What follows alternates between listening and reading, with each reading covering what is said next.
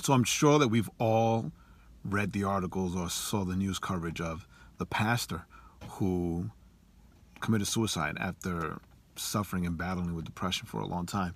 And and and this this story I, I it, it impacts me because I too struggle a bit with depression, right?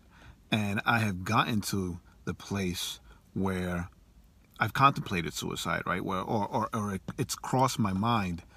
But um two things, two things help me. The, the the first is that Psalm 34:18 says that the Lord is near the brokenhearted, right? So no matter what, I have the assurance that God is with me, right? And the other thing is that I have people around me that I know I can speak to and I can be honest with about my struggles, and they'll cover me, they'll pray for me, they'll come and be with me, right?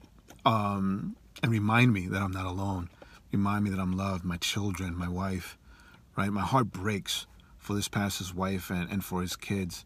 But for all of you who are struggling with depression, you know, know that the Lord is near you.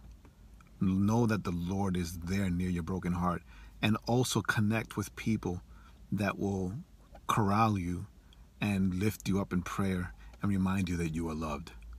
This is Pastor Jay, and thank you for giving me 90 seconds of your day.